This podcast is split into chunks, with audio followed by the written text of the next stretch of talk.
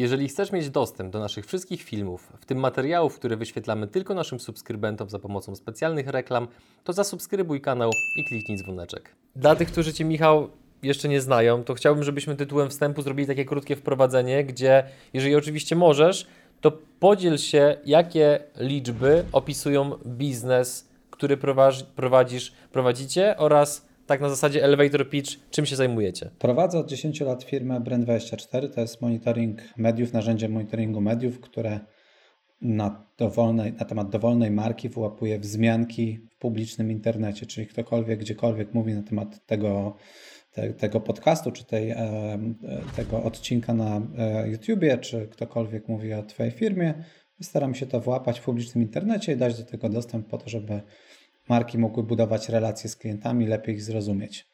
Firmę prowadzimy, jak wspomniałem, od 10 lat i to jest pewnie taka liczba, która jest kluczem w tym całym biznesie, ta, ta, ta, dziesiątka, pokazująca, że to jest jednak bardziej maraton niż sprint. Natomiast pozostałe liczby mamy w tej chwili ponad 3000 klientów ze 122 krajów w zeszłym roku zrobiliśmy niecałe 16 milionów złotych przychodu. Partnerami kanału są ISOE, niższe rachunki za prąd dla biznesu nawet o 15%, Onkodietetyka, wybierz jak żyć z rakiem. Linki do partnerów w opisie materiału. I przez to, że jakby wasza firma jest oparta o monitoring mediów, no to jednym z kluczowych elementów monitoringu mediów, przynajmniej taki jest mój odbiór, jeżeli jest zły, to proszę wyprowadź mnie z błędu, jest to, że monitorujecie również wzmianki o markach na przykład na Facebooku czy na Instagramie. Tak, tak. Jakby media społecznościowe są jednymi z istotnych e, źródeł, choć nie jedynymi.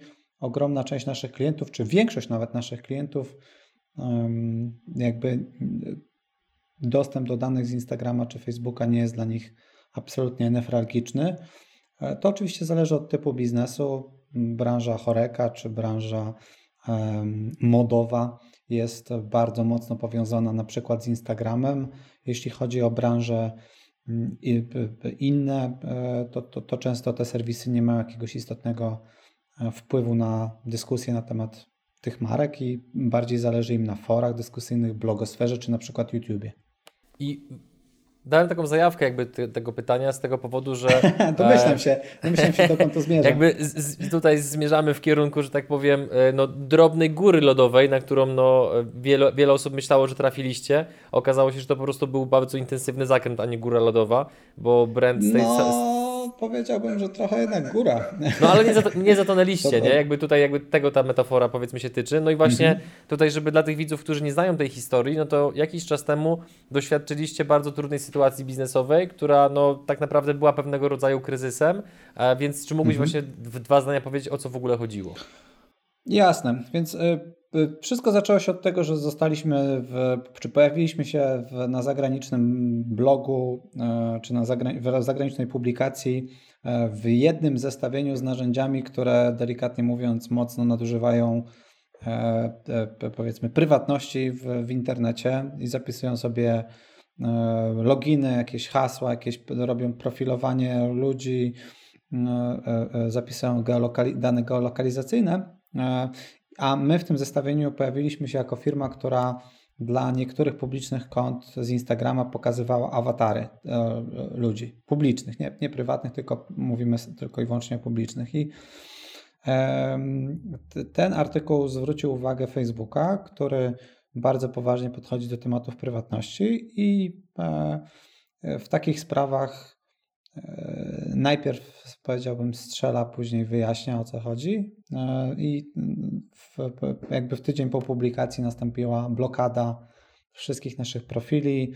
Dostaliśmy pismo, które, w którym Facebook nam zakazywał jakiegokolwiek pokazywania, zbierania danych z ich platform. No i to rozpoczęło sześciomiesięczny proces wyjaśniania wszystkiego, który na szczęście skończył się pozytywnie, gdzie otworzyliśmy się totalnie przed Facebookiem, zobaczyli, co zbieraliśmy, co pokazywaliśmy e, i uznali, że mogą przywrócić nam wszystkie możliwe dostępy. I tak dzisiaj znowu e, realizujemy monitoring Facebooka i Instagrama, tak jak robiliśmy to poprzednio. Także natomiast cały kryzys, można powiedzieć, był kryzysem nie tylko ze względu na to, że Facebook, Instagram okazały się być istotnymi źródłami danych Znaczy, to brzmi jak, jakby jak oczywistość, natomiast przyznam szczerze, że po pierwszym miesiącu nie widzieliśmy tego wpływu. Myśmy zostali zablokowani pod koniec sierpnia. Cały wrzesień był naprawdę zarąbisty. E, e, pod koniec sierpnia 2019. Cały wrzesień był naprawdę dobry sprzedażowo. Nie widzieliśmy jakiegoś odpływu klientów istotnego. No ale górka przyszła w październiku i tam był istotny odpływ klientów. W jednym miesiącu straciliśmy ponad 100 tysięcy powtarzalnego przychodu. No i to się zbiegło w momencie, w którym byliśmy chwilę po break-even, czyli jak się patrzy na jakby cash flow spółek, które mm, powiedzmy podniosły rundę inwestycyjną, a myśmy podnieśli rundę inwestycyjną pod koniec 2017 roku, 3,5 miliona złotych, chwilę przed debiutem giełdowym, to zakładaliśmy, że cała ta kasa będzie wtedy pracować w chwili break-even, czyli mówiąc kolokwialnie, E, kiedy pod koniec 2017 roku podnieśliśmy te 3,5 miliona złotych, mieliśmy na koncie 3,5 miliona złotych. E, I zaplanowaliśmy reinwestycję tych środków w coraz szybszy e, rozwój i wzrost firmy. Więc w chwili, w której, czy plan zakładał, że w chwili, w której jest break-even, stan kont jest najmniejszy, i po, potem, jak jest oczywiście po break-even, jest, pojawiają się miesięczne zyski i zaczynamy odkładać znowu kasę co miesiąc. Więc ten moment, w którym jest e, break-even, jest de facto najbardziej takim wrażliwym momentem, bo e, masz bardzo mało kasy na koncie. Jesteś w komfortowej sytuacji pod tym względem, że jest break-even, natomiast e, jesteś w niekomfortowej sytuacji, bo masz ograniczone możliwości zasypania jakichkolwiek problemów kasą, bo nie masz w tej głębokich kieszeni, tylko no, stan kont jest najniższy. I moment, w którym dostaliśmy zablokowanie, to był moment dokładnie e, tego break-even. No i wtedy zamiast odkładać kasę, nagle e, nasze przychody cofnęły się o ponad 100 tysięcy w tylko jednym miesiącu, w październiku. No i zamiast odkładać pieniądze, nagle pojawiła się dziura budżetowa na poziomie ponad 100 tysięcy, która przez kolejne miesiące jeszcze się zwiększyła, bo mieliśmy kolejne odejścia w listopadzie, grudniu, E, e, no i jeszcze trochę powiedzmy w kolejnych miesiącach. Systematycznie się to zmniejszało i myśmy nawet do momentu marcowego przywrócenia monitoringu Facebooka, Instagrama e, udało nam się ten czern zatrzymać i, i znormalizować powiedzmy. Natomiast no to było cofnięcie się o krok do tyłu, przychodowe.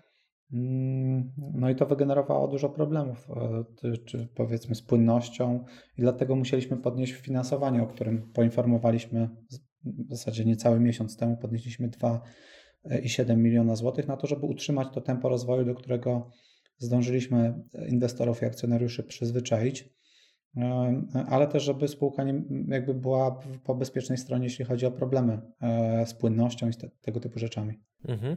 No i teraz ja generalnie rozwój branda śledzę gdzieś tam od wielu lat, o czym Ci już zresztą mówiłem. Jestem takim troszeczkę tutaj e, cichym fanem i kibicem. Zresztą sami z tego narzędzia e, korzystamy no właśnie. Nie takim cichym.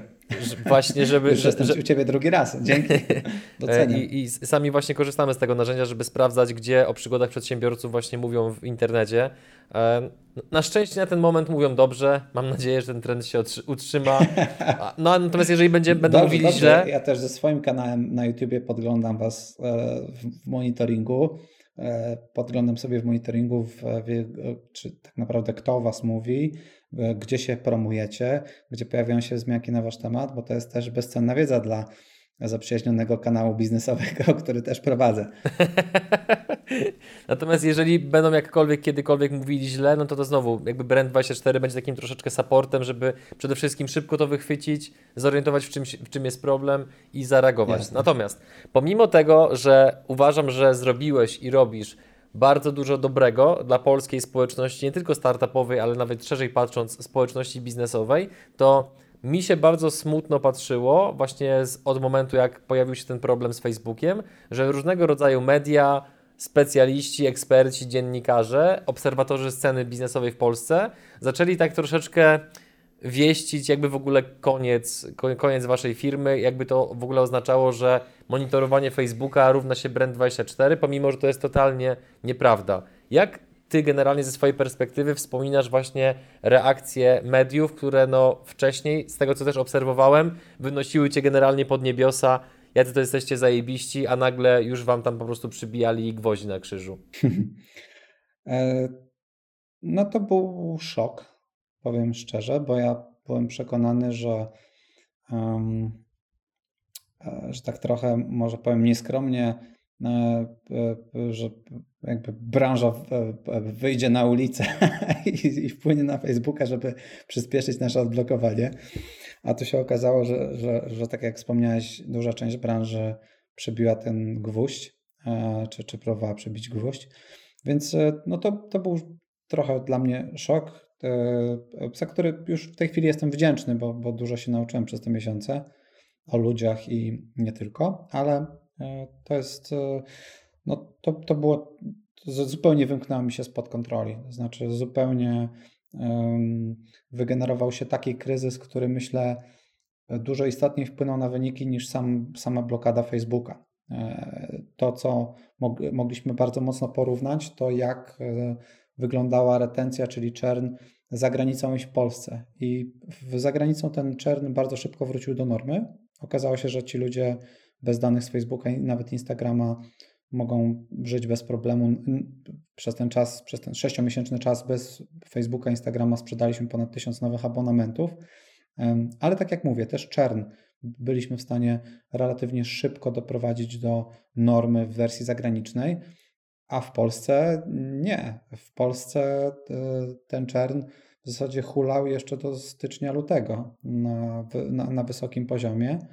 E, I to właśnie było, e, czy wynikało z, z mediów, z tego, że to był taki nieustanny cykl złych wiadomości giełdowo-facebookowych, to znaczy mm, media pisało o tym, że Brent ma duży problem i że pewnie za chwilę go nie będzie.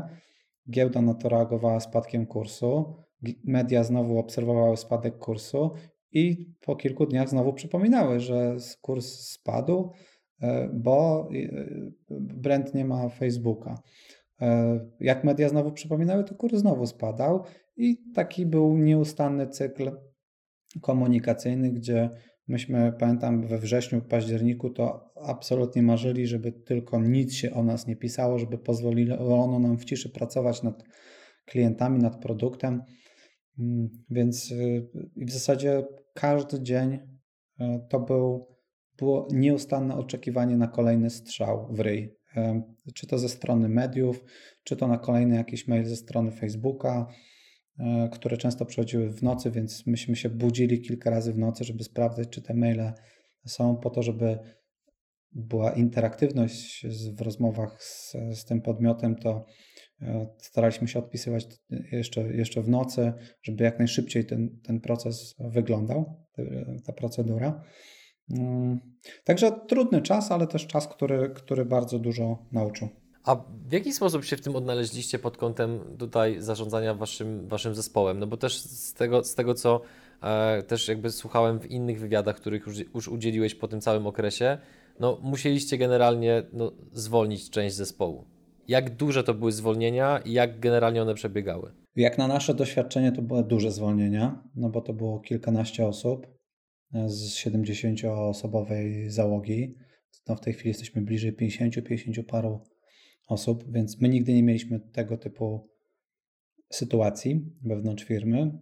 Także to, no to, no to był dramat i dla nas, no ale też przede wszystkim dla tych ludzi, bo to, to, to, rozstawaliśmy się z ludźmi, którzy nie za, niczemu nie zawinili, e, wykonywali swoje obowiązki bardzo dobrze, ale po prostu w zaistniałej sytuacji tymczasowo nie było nas stać na ich usługi i to było bardzo bolesne. Więc w tej całej sytuacji absolutnym priorytetem było, była pomoc tym ludziom, którzy, z którymi się musimy rozstać.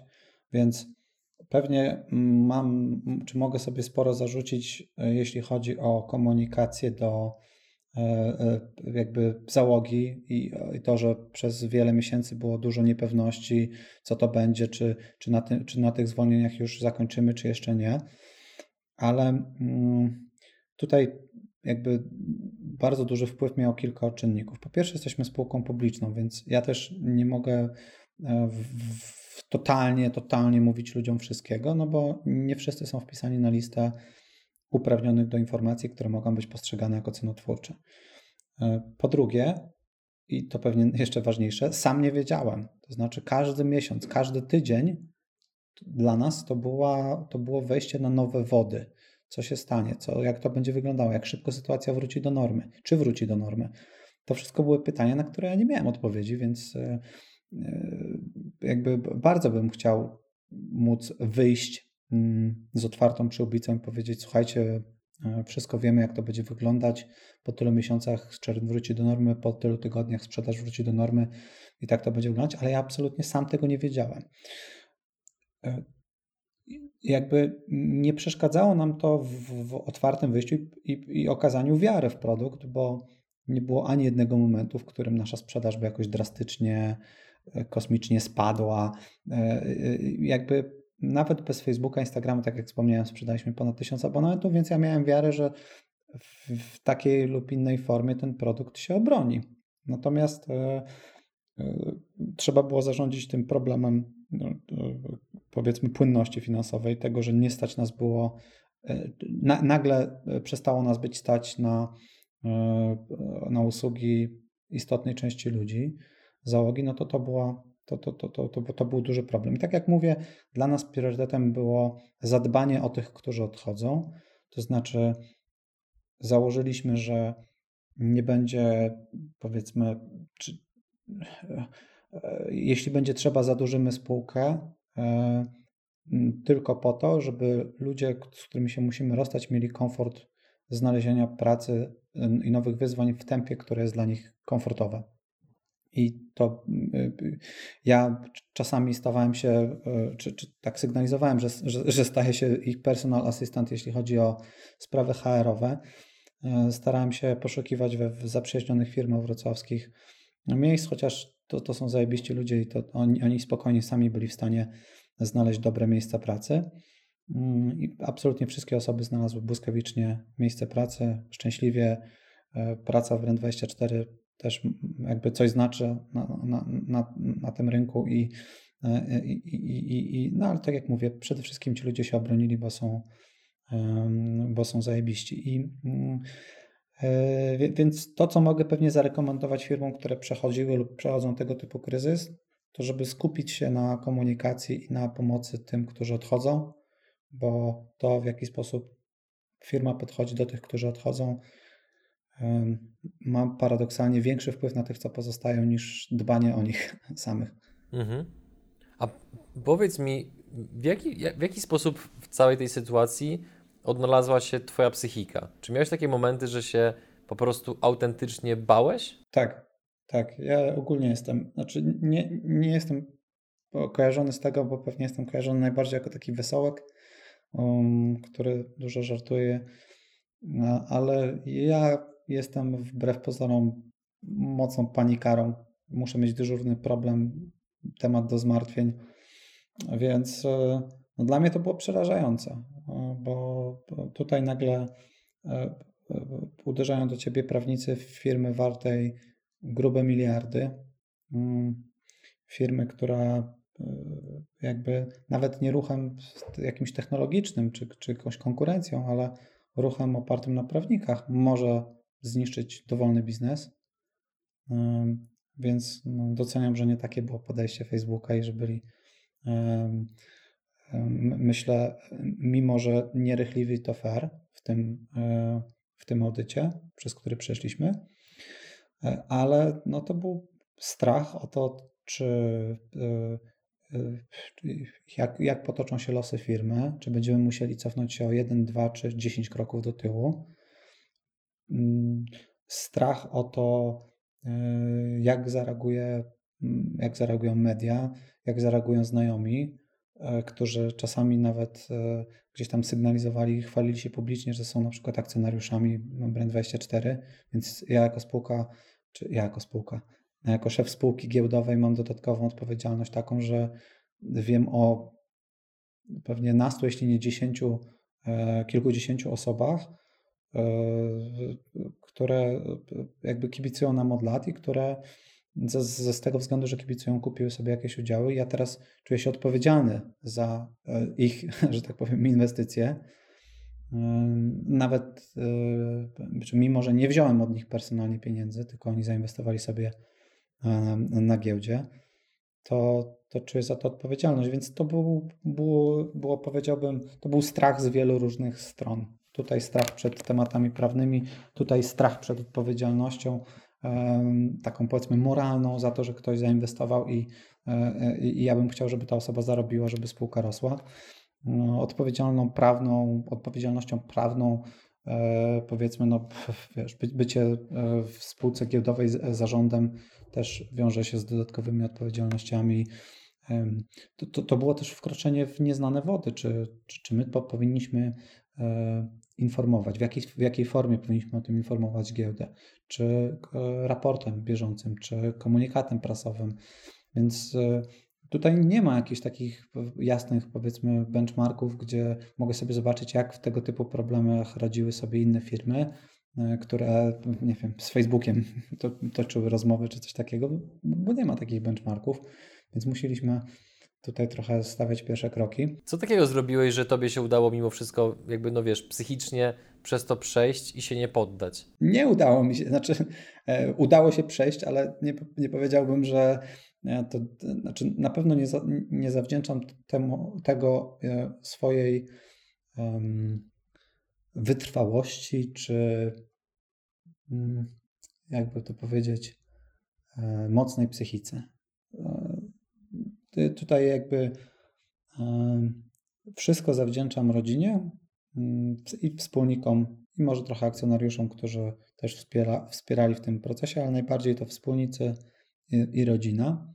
Miałem x sytuacji, w której dzwoniłem do mojego wspólnika i i, i, i, i żaliłem się mu przez telefon, panikowałem, co to będzie, jak to się wydarzy, co to będzie, jeśli to się wydarzy.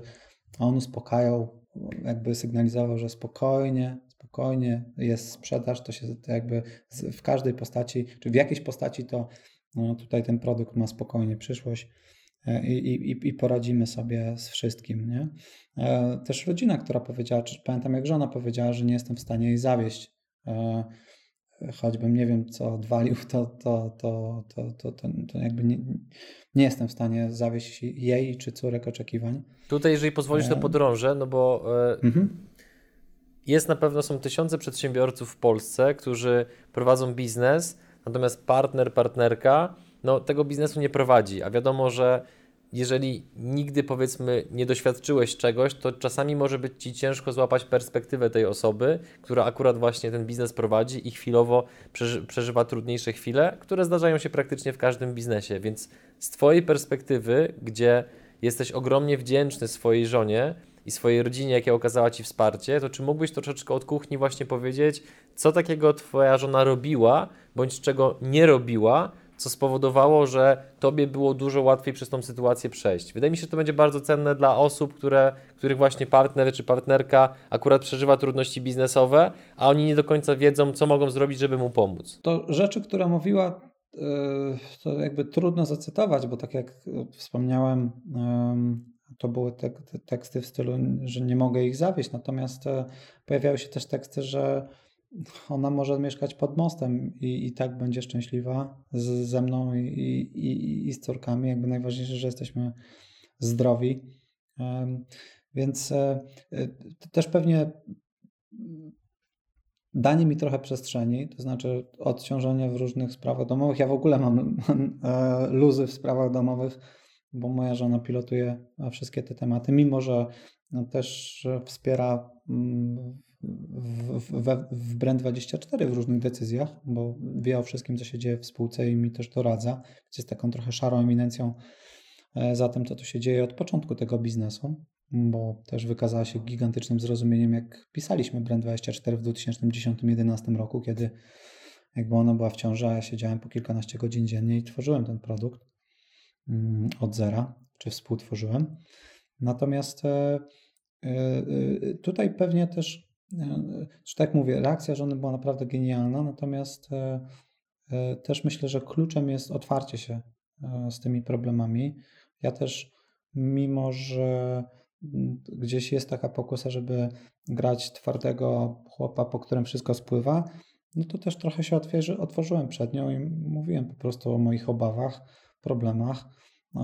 Jakkolwiek chore by nie były, czy urojona, czy, czy te wizje urojone by nie były w mojej głowie, to się nimi dzieliłem.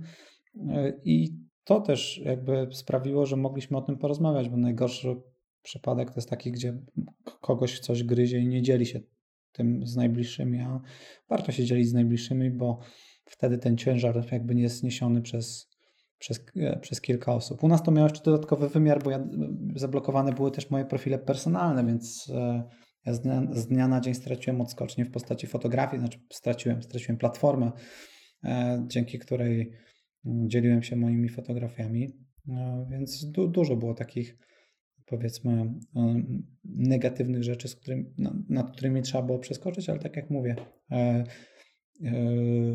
Jedyna moja, powiedziałbym, dobra cecha, która w tym całym procesie e, się uwidoczniła i sprawiła, że on był dużo bardziej znośny, to jest otwartość. I to po prostu, że bez problemu mówiłem, co mnie gryzie, a nie, a nie starałem się kisić tego w sobie. Mhm. Wracając jeszcze na chwilkę do Facebooka samego jako takiego, mm, no bo Doświadczyliście pewnie czegoś, co e, zakładam, że w Polsce doświadczyło niewiele firm, bądź doświadczy niewiele firm, więc czy mógłbyś trochę od kuchni właśnie powiedzieć, jak wygląda proces weryfikowania biznesu przez Facebooka? Mhm. Mhm. No to on jest dużo mniej glamour niż się wydaje, bo w większości firm, czy w większości ludzi wydaje się, że tam siedzieliśmy e, na 38 piętrze wieżowca w w, powiedzmy w, nie wiem, w Palo Alto chyba nie ma wieżowców, więc załóżmy, że we Fran w, w San Francisco e, i e, po jednej stronie siedział Mark z, z kolegami, a po drugiej my. No to jakby podejrzewam, że firm takich jak nasza jest, e, są tysiące, jeśli nie dziesiątki tysięcy, które przez taką weryfikację musiały przejść. No I wygląda to tak, że trzeba się po prostu otworzyć, trzeba pokazać swój produkt, trzeba E, pokazać czasami e, mechanikę swojego produktu od podszewki. E, w naszym przypadku to była kilkudziesięciostronnicowa dokumentacja, którą podesłaliśmy Facebookowi, kompletnie się otwierając przed nimi. W momencie, w którym no, zazwyczaj są jeszcze jakieś pytania dodatkowe, bo mieliśmy takie powiedzmy trzy iteracje tych pytań, po nich jakby był wstępny sygnał, że wszystko jest ok, e, choć chcieliby potwierdzić, co też jest u nich standardową procedurą, e, e, jakby prawdziwość tych, tych, tej dokumentacji poprzez specjalną sesję na Webexie, gdzie mm, jakby oprowadzamy ich po produkcie i po naszej bazie danych, tak żeby zobaczyli, jak to dokładnie wyglądało i że gdzieś tam nie leżą dane, których nie powinniśmy mieć, więc po, po tym, jak przeszliśmy tego typu audyt, to no, pozostało podpisanie e, umowy, e, na mocy której jakby przywracają nam wszystkie możliwe dostępy, API, konta reklamowe, konta personalne itd. Tak Cały ten proces, to z Twojej perspektywy on trwał długo czy krótko? I dlaczego? No dla mnie trwał długo, bo 6 miesięcy to jest szmat czasu w tego typu E, biznesie. Dużo się może zmienić przez 6 miesięcy. Więc e, z mojej perspektywy to jest, to, to jest długi okres. Podejrzewam, że z perspektywy Facebooka to jest e, bardzo szybki, szybkie załatwienie sprawy. Jednak tak duża organizacja pewnie myśli bardziej strategicznie niż tak taktycznie, tak jak my. Więc no dla mnie to ten czas dłużył się w nieskończoność. Mhm. A powiedz mi, y, y, jakby w kontakcie z prawnikami właśnie Facebooka, to jednak czułeś, że ta relacja jest taka powiedzmy w miarę partnerska i taka wyważona, czy, czy raczej czułeś taką dużą dysproporcję, że tutaj jest but, a tu jest mrówka? E, to znaczy, e, ja myślę, że ona na początku była taka trochę e, twarda, e, znaczy nawet nie trochę, tylko na początku była bardzo agresywna, ale w momencie, w którym myśmy otworzyli, myśmy się otworzyli i oni E, zobaczyli, co faktycznie Brand24 robi, czy robił, e, to, to jednak ta postawa stała się bardzo partnerska. I, i, I to mogę śmiało powiedzieć, że na etapie, na którym podesłaliśmy dokumentację i, i, i zaczęliśmy po, po, prostu przeglądać produkt, to, to jakby spotkaliśmy się z dużym zrozumieniem z ich strony i, i, powiedzmy, e, pomimo, że mają pewne na przykład wzorce tych porozumień, e, e, które podpisują z takimi firmami jak nasza, to, to, to, to myśmy tam potrzebowali jeszcze garści rzeczy w tym wzorcu, żeby się zabezpieczyć i zabezpieczyć na zabezpieczenie i w ogóle na 7 spustów. I też nie, nie mieli z tym problemu, więc jak na tak dużą organizację, ja byłem zaskoczony tym, jak e, elastyczni są, ale dopiero na etapie, na którym zobaczą, że, że powiedzmy nie przeskrobałeś jakiego, czy, czy, czy, czy nie masz jakiejś złych rzeczy na sumieniu. Nie? A czy to w ogóle jakkolwiek Was coś kosztowało? Wy musieliście im zapłacić za rozpatrzenie tego? Czy to nie, tak... nie, nie, nie, nie. Tutaj nie, nie, nie, ma w ogóle, znaczy nas to kosztowało tylko, tylko, tylko no, jakby tę obsługę prawną naszą, plus e, no, oczywiście na wynikach to się odbiło istotnie, e, czy, czy nawet na kapitalizacji spółki, więc pewnie koszty tego, tej sprawy można byłoby jakoś tam e, próbować wyliczyć. Natomiast jakby my ani nie płaciliśmy, ani nie, nie płacimy Facebookowi za, ani za te dostępy, ani za tą całą sprawę.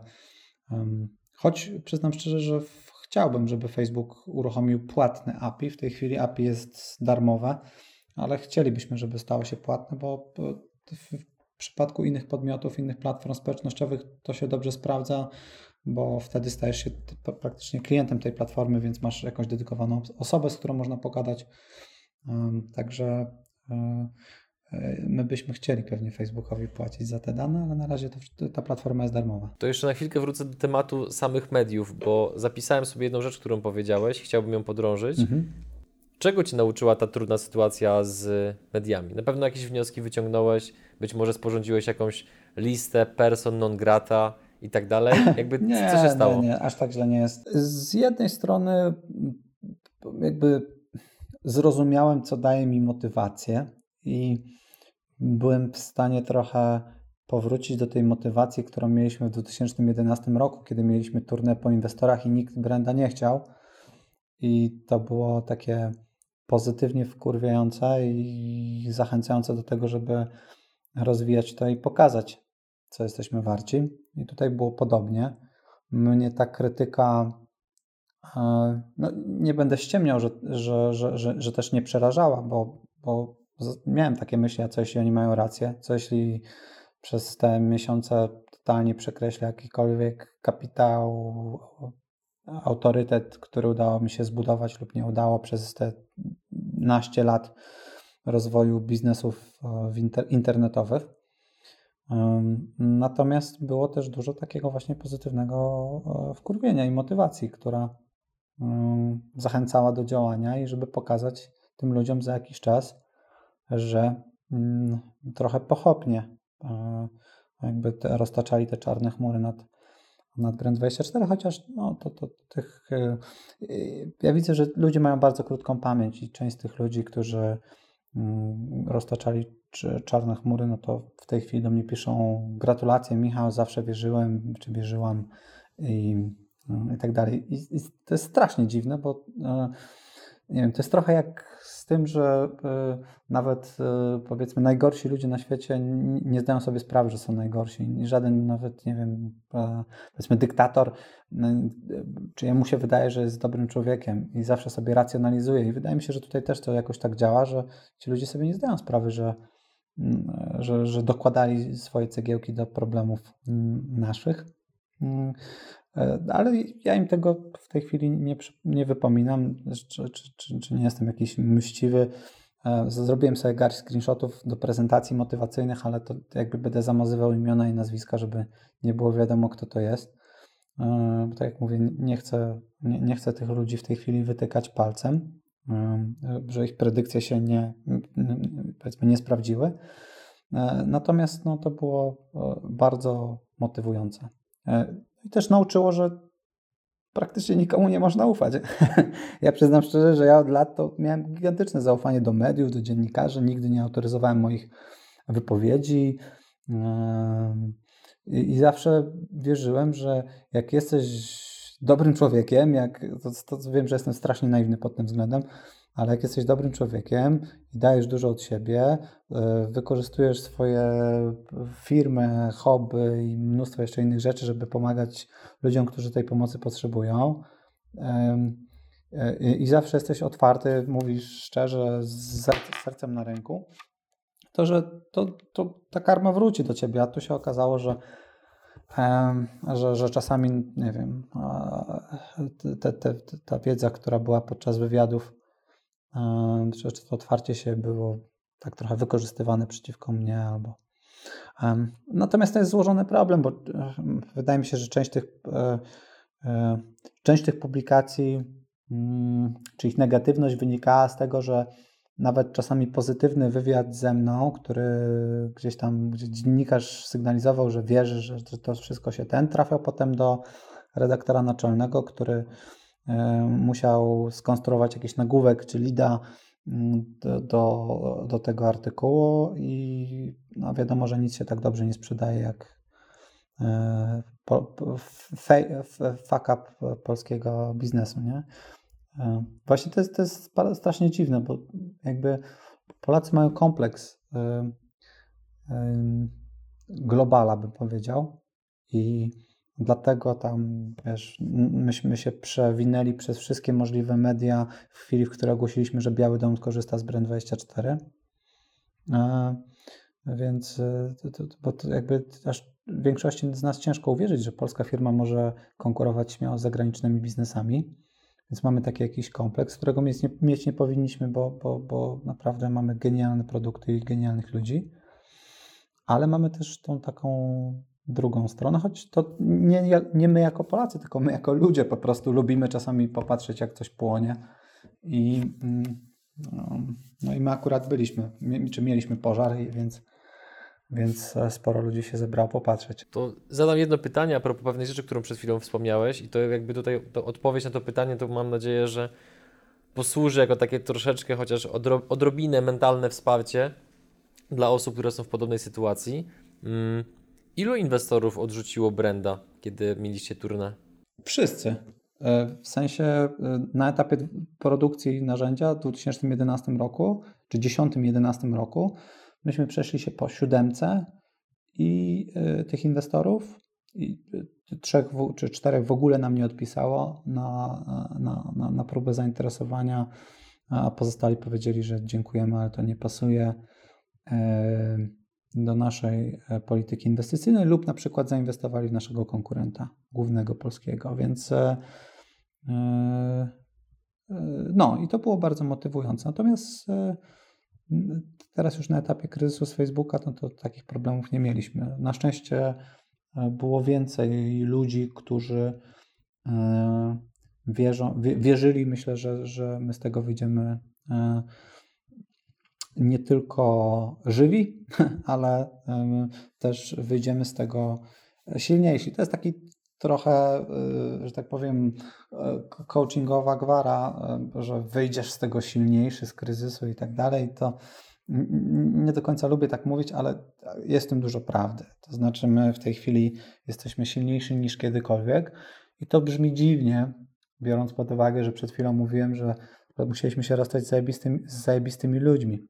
E, to jakby w żaden sposób nie przekreśla ich zajebistości i, i, i, i wartości, jaką wnosili do Brand24, ale e, tego typu kryzys, on wzmaga gigantycznie wszelką kreatywność. Myśmy, nie mając tego Facebooka, Instagrama, a próbując zasypać dziurę po tym Facebooku, Instagramie, wpadli na pomysły, na które pewnie nie wpadlibyśmy w innym przypadku, gdzie e, jakby rośliśmy nieprzerwanie od 10 lat, wiedzieliśmy jak rosnąć, wiedzieliśmy, że te wzrosty to po prostu więcej tego, co znamy nie mieliśmy e, jakiegoś noża na gardle, żeby, żeby szukać e, e, nowości w produkcie. A kiedy ten nóż na gardle się pojawił, to pojawiła się mm, kreatywność i pojawiła się, tak jak wspomniałem, też e, motywacja. Czasami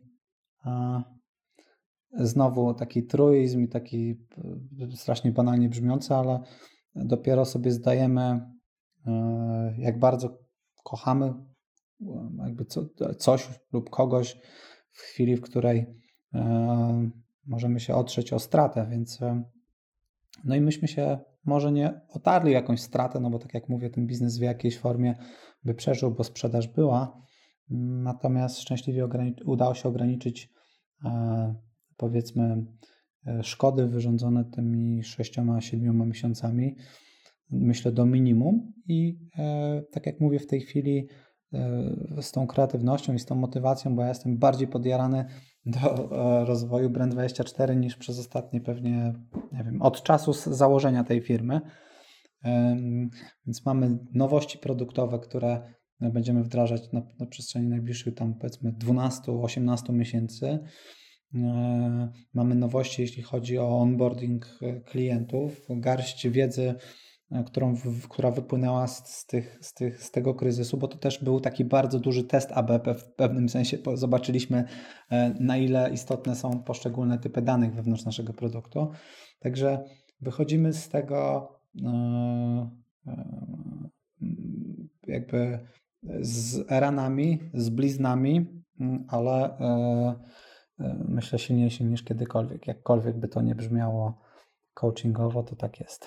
A powiedz mi, jakby właśnie jak zarządzić tą energią, no bo kryzys to jest pewnego rodzaju energia, która może albo coś bardzo wzmocnić, albo coś zniszczyć, więc w jaki sposób Wy zarządziliście tą energią, która pojawiła się wewnątrz firmy, że z Waszych pracowników właśnie udało Wam się wydobyć jeszcze więcej kreatywności i ciekawych pomysłów, zamiast sytuacji, w której pracownicy nagle odchodzą, morale upadają, no i generalnie jest kolosalny problem. Jasne, to yy, myślę, że to jest zerowa moja zasługa w tym wszystkim i y, wydaje mi się, że jeśli tylko miałbym się doszukiwać jakichś naszych zasług jako zarządu, to tylko taka, że zrekrutowaliśmy przez ostatnie lata po prostu zajebistych ludzi.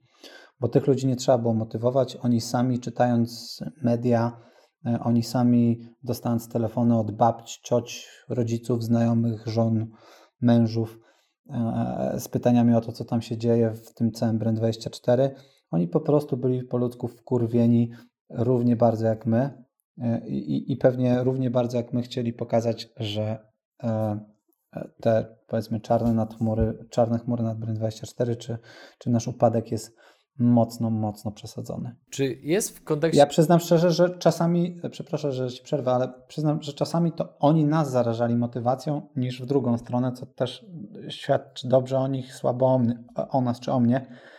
Natomiast e, ja pamiętam, było kilka osób, które w tych najtrudniejszych momentach, widząc co się dzieje i pewnie obserwując moją mimikę twarzy, jak jakby żongluje jednocześnie komunikacją z klientami, komunikacją giełdową. Ja, ja przez, e, przez te najtrudniejsze miesiące e, prosiłem nasz dział obsługi klienta, żeby włączali mnie w każdą rozmowę z odchodzącym klientem. I to była taka no, drastycznie demotywująca e, powiedzmy lektura, no bo chciałem przeprosić osobiście każdego klienta, który odszedł z powodu Facebooka. Więc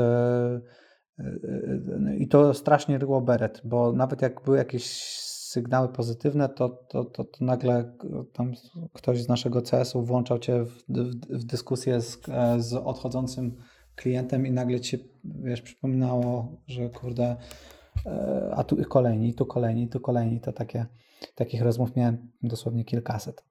Um, i ludzie obserwując mnie po prostu, wszędzie mamy w biurze szyby, więc można widzieć e, mniej więcej moją mimikę twarzy.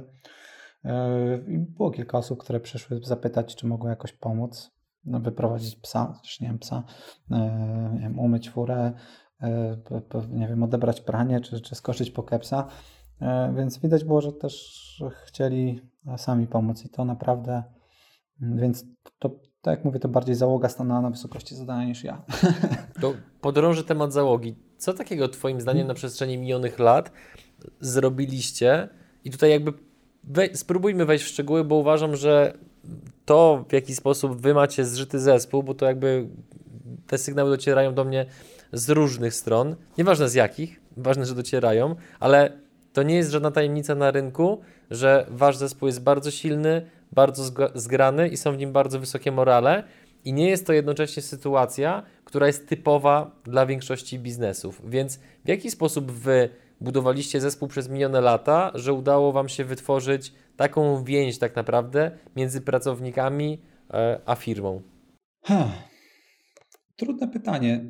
Ja uważam, że e, jestem słabym e, menadżerem, to znaczy jestem pewnie niezłym marketerem i niezłym sprzedawcą, ale nie wiem, czy dobrze zarządzam kapitałem ludzkim. E, wydaje mi się, że tak średnio, więc nie wiem, czy mam tu jakieś złote myśli, którymi mógłbym się podzielić. Natomiast zawsze staramy się być fair w stosunku do ludzi i jakby wiele osób z, czy wysłyszałem wiele opinii o tym, że jesteśmy totalnie niebiznesowi. To znaczy, że za bardzo e, przejmujemy się tym, co będzie z ludźmi, albo tym, e, jak podchodzimy do ludzi. Za bardzo się cackamy, że, że szef to powinien huknąć, e, walnąć stół i tak dalej. No, my staramy się traktować ludzi partnersko, dawać im dużo wolności, dawać im dużo przestrzeni do rozwoju osobistego. No i to myślę gdzieś tam procentuje. I też być z nimi otwarci. No, znowu wracam do tego, że będąc spółką giełdową nie można być w 100% otwartym, ale e, przed wszystkimi. Natomiast e, jakby u nas nie ma barier takich, tak? To znaczy, e, to nie jest tak, że, że prezes Unio jest na piedestale i, i, i, rozmawia tylko z asystentką, nie, nie mam asystentki, nigdy nie miałem, e, albo rozmawia tylko z garścią powiedzmy top, menadżer, top menadżerów, mm, tylko no, staramy się być blisko ludzi. E, e, lubię też myśleć, że czasami to zejście do okopów pomaga, bo tak jak wspomniałem, odpisywałem tym klientom, czy przepraszałem osobiście tych klientów, którzy odchodzili i załoga to widziała i, mam nadzieję, że e, jakby pomyślała sobie, że to nie jest tylko e, zagranie pod publiczkę, ale że jest to, e, że po pierwsze mi faktycznie zależy, ale też, że chcę pokazać, że to, to, nie tylko jest tak, że jak są wzrosty i e, sukcesy, to Sadek pierwszy do wywiadów i y, przybijania piątek na konferencjach i jak sobie chcą robić, ludzie z nami zrobić zdjęcia, że spija tą śmietankę ciężkiej pracy tych ludzi, ale że jak jest syf, to też nie jest tak, że ja mówię, to wyście się tym zajmijcie, ja tutaj mam jakieś ważne strategiczne rzeczy, tylko nie, ja schodzę do okopów i, e, i, i, i przerzucam tą kupę razem z nimi, tak trochę. Więc mam nadzieję, że to też gdzieś tam zaważyło. E, czy, czy jakieś nie weekendowe, weekendowa walka o sprzedaży, nawet jak na weekend sprzedawcy nie byli aktywni, to ja tam gdzieś starałem się klientom odpisywać i tak jak mówię, mam nadzieję, że takie rzeczy też jakoś wpłynęły na tą załogę, że widzieli, że mm, to nie jest tylko, że prezes jest z prezesem jest dobrze, jak jest dobrze, jak jest źle, to, to, to, to już jest na naszej głowie. A z perspektywy minionych 10 lat, to co według Ciebie było Waszym największym błędem bądź błędami, które popełniliście, pomimo że być może wtedy, jak one się działy, to nie byliście świadomi tego, że robicie coś źle? Pewnie jednym z takich największych błędów, z którymi y, musieliśmy sobie radzić przez ostatnie lata, to był problem delegowania zadań. To znaczy, my jesteśmy wychowani w kulturze startupowej, gdzie dużo rzeczy robi się samemu. I ja nadal mam taki naturalny odruch, że E, jeśli jest jakaś, jakiś nowy pomysł, nowa technologia, to e, staram się zrobić e, powiedzmy research samemu, staram się samemu gdzieś tam wykonać sporą część zadań. Inna sprawa, że ja też lubię się bardzo uczyć nowych rzeczy, więc w zasadzie nie ma w firmie roli albo jest bardzo mało ludzi, którzy robią coś, czego na jakimś etapie życia sam bym nie robił. Czy jeśli, no, jeśli to chodzi o wideo, jeśli chodzi o, pisanie tekstów na blogu, czy to jakieś tematy związane ze sprzedażą, czy marketingiem, no jakby z wszystkich, czy, czy programowaniem, to, to, to, to wszystkie te rzeczy na pewnym etapie życia robiłem i jakoś tak ciężko mi się z, z tym rozstać. Ciężko mi się stać takim typowym menadżerem, który myśli tylko i wyłącznie strategicznie na kilka kroków do przodu i który no, w zasadzie nie wykonuje żadnej powiedzmy faktycznej pracy takiej, takiego, takiej rzemieślniczej bym powiedział. Te, te, te, tylko bardziej koordynuje ludzi, cały dzień ma spotkań i tak dalej. Mhm. A przejdźmy teraz troszeczkę do tego, że mm, Wszyscy w tej chwili widzimy wysyp różnego rodzaju artykułów, opracowań, materiałów wideo o tym, jak przenieść swoją firmę do online'u. Wy mhm. tak naprawdę wywodzicie się, z online'u, więc prawdopodobnie przepracowaliście i przetestowaliście masę różnego rodzaju rozwiązań, strategii, e, taktyk i tak dalej. Więc w Twojej ocenie, jakie są dobre praktyki właśnie w przenoszeniu swojej firmy do online'u oraz błędy, Najlepiej takie, które są takimi trochę nieoczywistymi, a wręcz takimi, które się wydają, że na początku jest wszystko super, a potem nagle nieoczekiwanie wybucha bomba. Jasne. E, u nas wszystko jest zorganizowane w oparciu o firmowego Slacka, który jest naszym centrum dowodzenia, który jest pointegrowany z najróżniejszymi platformami informującymi o nowej sprzedaży, e, o, o jakichś zapytaniach ze strony klientów. E, jakby komunikacja z klientami w, w w drastycznej większości odbywa się poprzez technologię marketing czy narzędzia marketing automation, czy po prostu maila. Bardzo rzadko rozmawiamy przez telefon, bardzo rzadko umawiamy z klientami hangouty, albo relatywnie rzadko umawiamy te hangouty.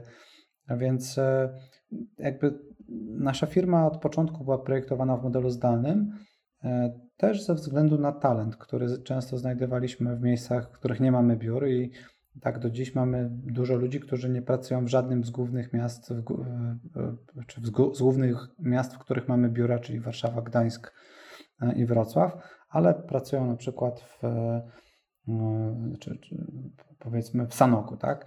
E, I więc my tworząc firmę od początku w tym modelu, w tej chwili jakby dla nas jest business as usual. Natomiast pewne ryzyko, które mogę zasygnalizować i coś przed czym przestrzegamy, to nadużywanie tych technologii. To znaczy, bardzo łatwo sprawić, żeby Slack stał się gigantyczną, gigantycznym zabieraczem uwagi, e, gigantycznym taką, taką dystrakcją, mówiąc z angielskiego, e, która wyrywa cię co chwilę z bieżących zadań, więc e, bardzo dobrze jest wprowadzić sobie na przykład jakieś e, takie powiedzmy kilkugodzinne interwały, pomiędzy którymi zagląda się na tego firmowego Slacka. Bardzo dobrze jest komunikować ludziom, że to nie jest tak, że musicie, musisz mi odpowiadać tu i teraz, że nawet jak prezes pisze coś czy pyta, to nie jest tak, że mam rzucać wszystko i tak dalej, że równie dobrze mogę odpowiedzieć za kilka godzin jutro no i to też nie jest problem. Więc wdrażanie takich mechanizmów, które e, z definicji walczą z tym takim powiedzmy e, pochłaniaczem uwagi w postaci e, Slacka, który jest takim, no, jakby nie patrzeć, portalem społecznościowym, firmowym, więc w tych godzinach pracy to, to, to, to potrafi drastycznie pochłaniać uwagę czy, czy, czy rozpraszać ludzi. Mhm. Jakiego CRM-a używacie? E, do y, powiedzmy takiej sprzedaży, czy, czy do obsługi kluczowych leadów, to używamy Pipedrive'a, który jest zintegrowany z Intercomem, e, który jest naszym takim powiedzmy marketing automation i e, głównym narzędziem w oparciu o które budujemy scenariusze komunikacji z klientem. Choć nie wiem na jak długo, bo cały czas jakby brakuje nam tam szeregu funkcji w tym interkomie. Cały czas tak powiedziałbym, romansujemy z user.com, e, które moim zdaniem jest dużo lepszym narzędziem, tylko proces wypięcia się z jednego narzędzia marketing automation i wpięcia w drugie no jest procesem niestety bardzo czasochłonnym i też obarczonym pewnym ryzykiem, że gdzieś tam czegoś nie, nie skonfigurujemy poprawnie i, i, i, nagle nam sprzedaż spadnie. Więc w tej chwili pewnie jakbym miał wybierać, to, bym, to, bym, to byśmy od razu się, się wdrożyli z user.com natomiast w tej chwili jeszcze korzystamy z tego irlandzkiego interkoma. Powiedziałeś parę minut wcześniej, że mm, jakby no, sytuacja, która jest w firmie, powoduje, że masz coraz mniej czasu na taką powiedzmy pracę, którą zawsze lubiłeś, czyli takie powiedzmy właśnie rzeczy typowo marketingowe. I ja też Cię odbieram jako taką osobę, no myślę, że jesteś z tego znany osobą, które widziały Cię na jednej konferencji, bądź śledzą Cię w kanałach internetowych, że Ty co chwilę zdradzasz, pokazujesz różnego rodzaju właśnie przydatne narzędzia, e, interesujące feature'y i tak dalej. I teraz powiedz mi, jak to wygląda, bo chciałbym na to spojrzeć od kuchni. Jak to wygląda, że mm, ty te narzędzia testujesz? Bo mam takie, mam takie wrażenie, już tutaj tłumaczę o co chodzi, że wielu przedsiębiorców, jak złamie pewien szyfr, polegający na tym, że ok, jest cash flow, zarabiają pieniądze, jest dobrze, to nie ruszamy, to wydaje mi się, że ty chyba idziesz trochę innym kierunku, czyli jesteś takim trochę niespokojnym marketingowym duchem, który cały czas testuje nowe rozwiązania, cały czas sprawdza, no i potem występujesz na przykład na konferencji e, I Love Marketing, gdzie pokazujesz, że przetestowaliście to, to, to, to i to, to dało takie i takie, takie wyniki. Skąd się bierze w tobie ten drive i jak to testowanie wygląda na co dzień? To ja chyba mam taki wrodzony, wrodzone zamiłowanie do optymalizacji.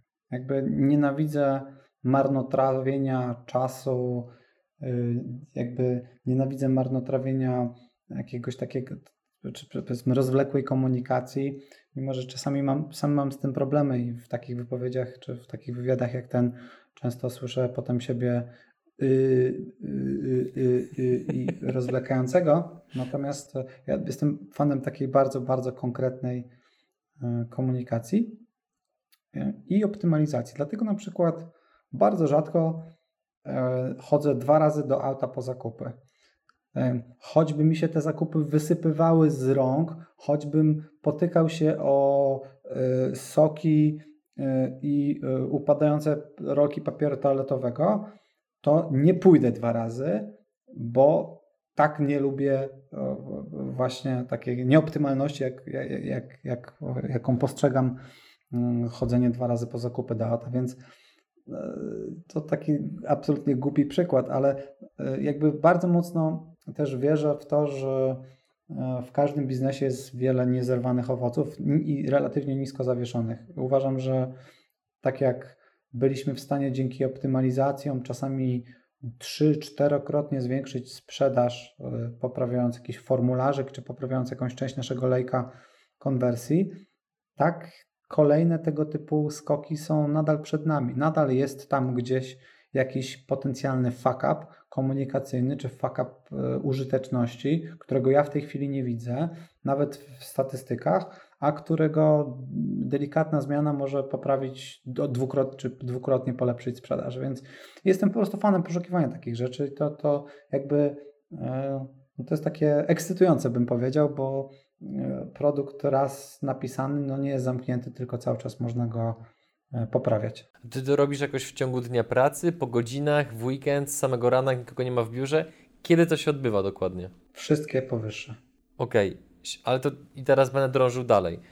Bierzesz sobie powiedzmy na tapet, bierzesz sobie na tapet powiedzmy jakiś konkretny aspekt funkcjonowania branda i potem go testujesz i eksperymentujesz, czy wiesz w jaki sposób szukasz tropów, gdzie można coś opty- zoptymalizować? Różnie. E, przede wszystkim dużo czasu spędzam w narzędziach analitycznych, takich jak HIP Analytics, takich jak Google Analytics. E, przeglądam sobie lejki konwersji, staram się stawiać nowe tezy i próbować jakoś zweryfikować i poszukać argumentów za albo przeciw. Rzadko zdarza się tak, że jest oczywisty fuck up i od razu go widać, no bo takie już przez ostatnie lata wychwyciliśmy, ale dużo jest takich rzeczy, które są nieoczywiste i gdzie trzeba wygenerować pewną tezę, znaleźć argumenty za i przeciw i przetestować w formie testów AB. I e, więc typowo tak wygląda taka ścieżka, że e, czasami jest to stymulowane jakimś moim jakby personalnym doświadczeniem, czyli albo co miesiąc rejestruję się dwa, trzy razy w swoim własnym produkcie i obserwuję sobie to jak narzędzie się zachowuje, jak się komunikujemy, jak, jak sprzedawcy się komunikują ze mną i staram się tak zdroworozsądkowo szukać optymalizacji.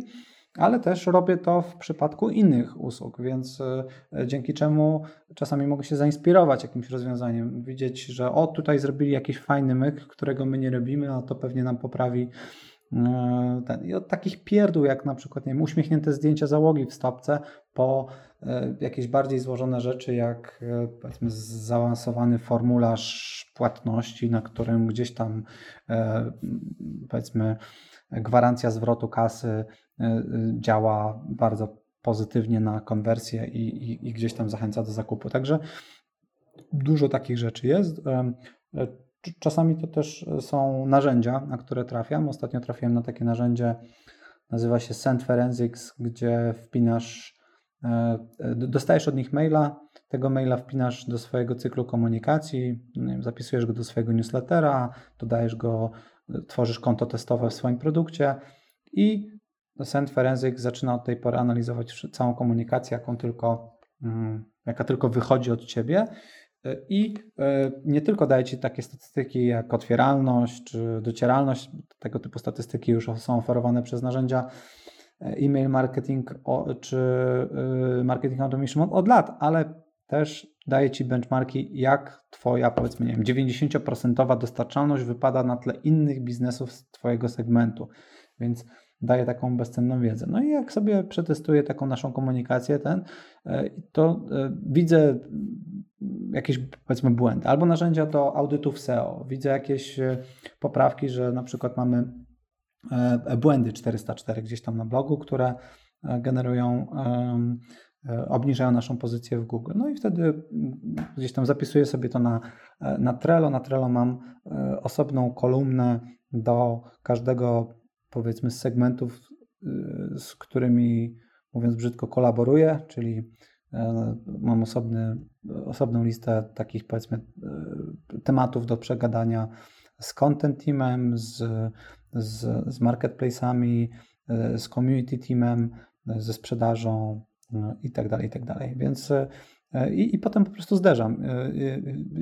Bardzo często są absolutnie głupie pomysły i szybko się okazuje, że moje podejście jest takie mocno januszowe i, i, i, i jakby osoba z poszczególnego teamu mnie od tego odwodzi, ale czasami udaje mi się znaleźć jakąś rzecz do zoptymalizowania i czasami po prostu, znaczy ja w ogóle uważam, że rolą prezesa właśnie jest praca w okopach, ale nie na tyle, żeby faktycznie jakby wykonywać to, to, to za kogoś, kto jest za to odpowiedzialny wewnątrz firmy, ale żeby mieć świadomość tego, jak ta praca wygląda, ale też poszukać e, optymalizacji, bo ja pracując e, przez kilka dni, w, czy, czy, czy, czy pracując kilka dni w miesiącu e, w dziale obsługi klienta, zaczynam zauważać jakieś po prostu takie Mm, braki optymalizacyjne, ale nie błędy, tylko to, że na przykład nasz interkom nie jest połączony z naszym CMS-em, więc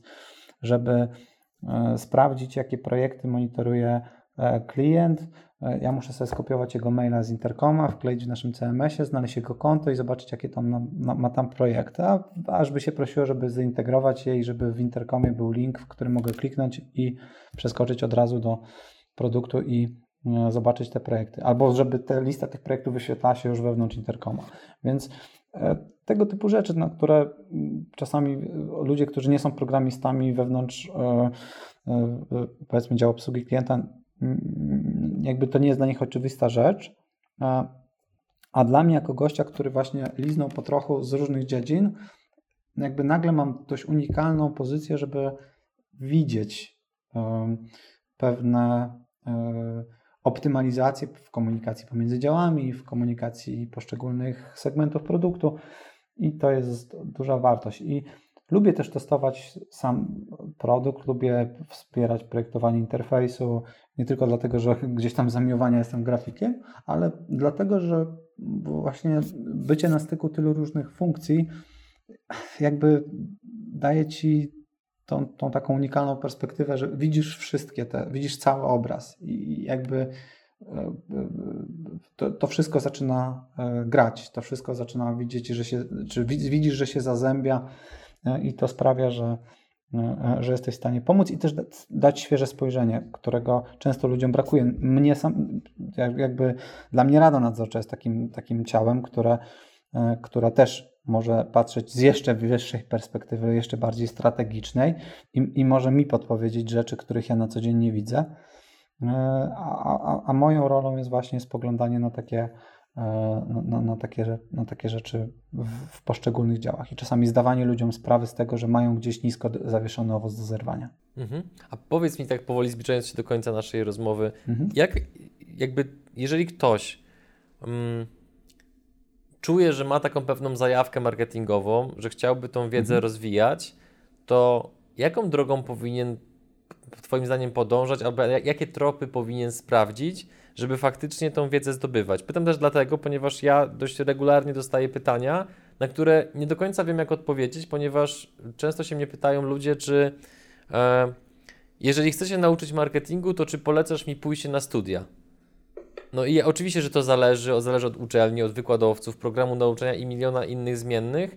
Natomiast no, mam takie poczucie, że można nauczyć się marketingu w sposób trochę chyba bardziej wydajny, aniżeli poświęcając 3 czy 5 lat życia na to, żeby zdobyć jakiś papier.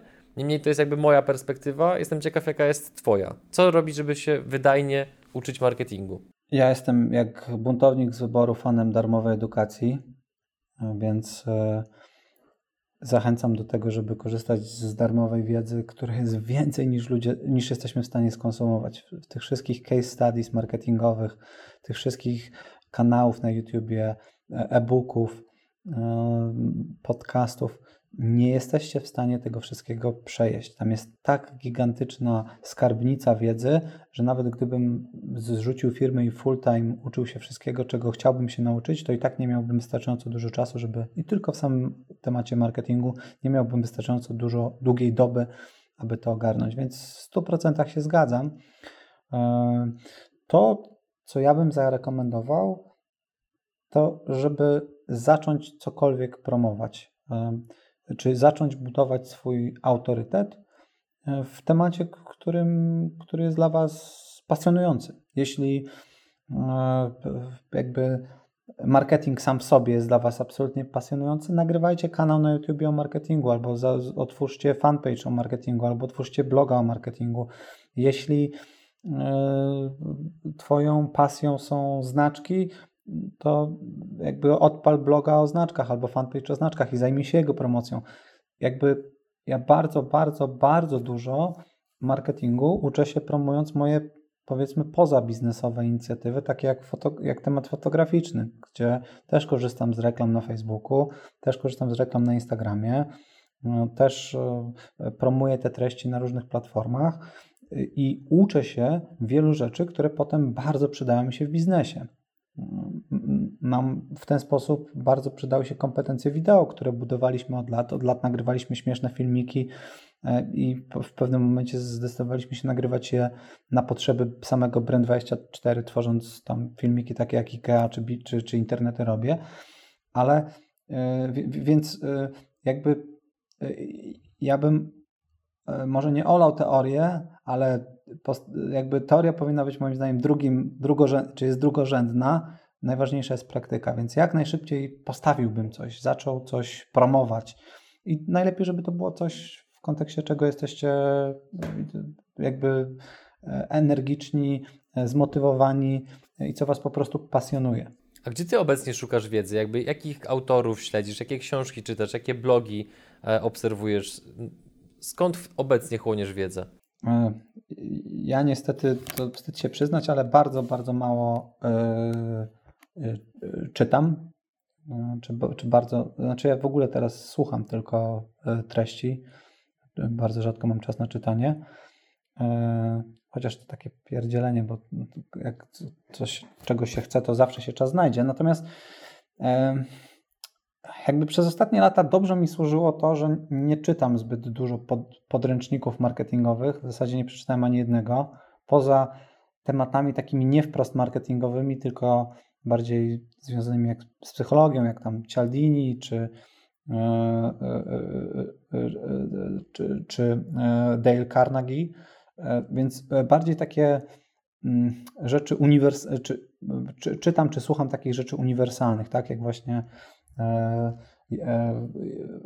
How to Win Friends and Influence People Dale'a Carnegie, czy Sztuka wywierania wpływu Cialdiniego.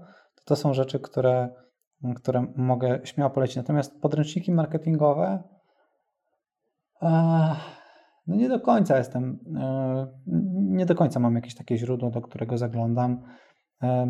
Bardziej jak potrzebuję coś sprawdzić, to, to po prostu googluję. Jak, jak potrzebuję rozwiązania problemu, typu w jaki sposób wygenerować, e, e, nie wiem, e, czy, czy, czy w jaki sposób skonfigurować lejek wideo sprzedaży na Facebooku, no to googluję ten temat, trafiam na stosowną prezentację czy, czy, czy booka i wtedy z niej wyciągam wiedzę, która jest mi w tej chwili potrzebna bardzo praktycznie.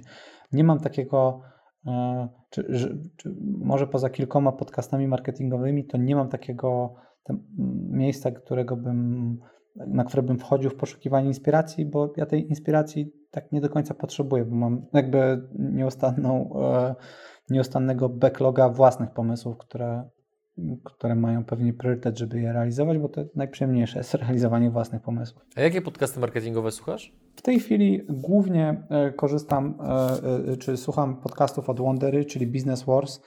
To jest często tak, że to nie są typowo techniczne podcasty, które podpowiadają Ci, jak skonfigurować reklamy na, na Facebooku czy, czy, czy, czy Google Ads, ale to są podcasty, które bardziej pomagają strategicznie, czyli coś, co na przykład Patagonia konkurując z North Face'em E, e, robiła w komunikacji marketingowej, co, co, co, co mi od razu kiełkuje pomysłem, jak moglibyśmy to wykorzystać w samym e, Brand24. No jak przeglądam sobie podcasty, to one są średnio biznesowo-marketingowe, bo pierwszy na mojej liście ulubiony to jest Dana Carlina Hardcore History. Um, no, jakby dla fanów historii bym powiedział, choć paradoksalnie z historii można się bardzo, bardzo dużo nauczyć i bardzo dużo przenieść sobie na świata biznesu z tematów historii, polityki i tak. Drugi to jest Business Wars, o którym wspomniałem. Polecam bardzo mocno. E, e, trzeci to jest The Bugle, to jest e, komediowy podcast. Czwarty to jest o Liverpoolu, klubie piłkarskim, któremu kibicuję. Trzeci to jest H3, H3 podcast, czyli taki bardziej podcast tworzony przez youtuberów, dość popularnych, z który komentuje różne rzeczy związane z rzeczywistością, ale, ale też z ekosystemem YouTube'a. No i mam e, The Economist Radio, czyli podcast wydawany przez, e, e, przez, przez The Economist. Mam też Stargazer, przepraszam, Startalk Radio, czyli podcast Nila deGrace'a Tysona. Równolegle pewnie też bardzo często słucham Joe Rogana podcastu.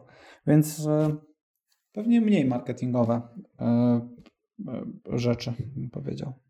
No i tym sposobem dotarliśmy do końca naszej, przynajmniej z mojej perspektywy, przemiłej rozmowy, więc bardzo się, bardzo się cieszę, że mogliśmy po raz kolejny mieć cię, mieć cię u nas w programie. No i zgodnie z naszą mini tradycją ogłaszamy konkurs, więc poprosiłbym Cię, żebyś powiedział, jaka jest nagroda konkursowa oraz jakie jest Pytanie konkursowe. Pytanie konkursowe to e, w, gdzie włożył nogę mój wspólnik na jednym ze spotkań z inwestorami, jakie mieliśmy przez ostatnie lata.